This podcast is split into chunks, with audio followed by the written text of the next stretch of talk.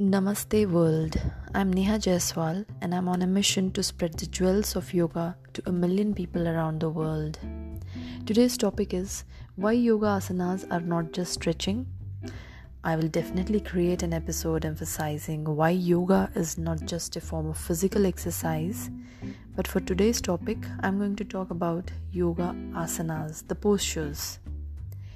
These are all the dramatic poses that you see people performing. The yoga asanas are not just stretching.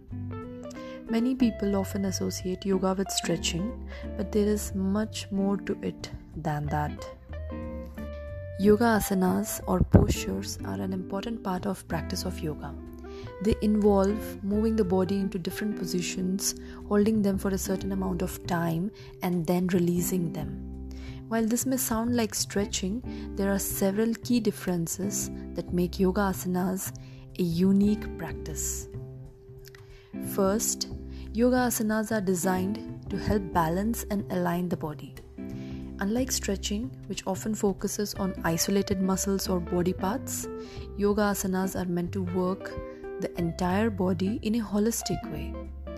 By practicing yoga asanas regularly, you can help improve your overall posture, balance, and coordination. Second, yoga asanas are often combined with breathing techniques, which can help you relax and focus your mind. While stretching can certainly be relaxing, the deliberate and mindful breathing that accompanies yoga asanas can help you achieve a deeper level of relaxation and mental clarity. Third, Yoga asanas are often practiced as a part of larger spiritual tradition. While this may not be true for all practitioners, but many people who practice yoga see it as a way to connect with something greater than themselves. The physical postures of yoga are just one aspect of much broader spiritual practice. Finally, yoga asanas can help you build strength and flexibility in a way that traditional stretching cannot. By holding postures for extended period of time, you can build endurance and develop deeper muscle engagement.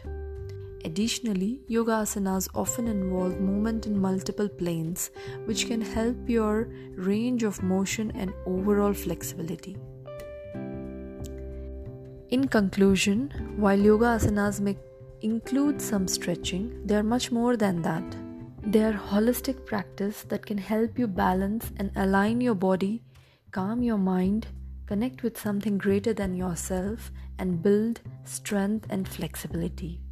So, if you haven't tried yoga before, consider giving it a try and experience the benefits yourself. Thank you for listening to today's episode.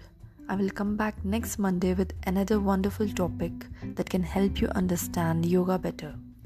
Namaste and take care.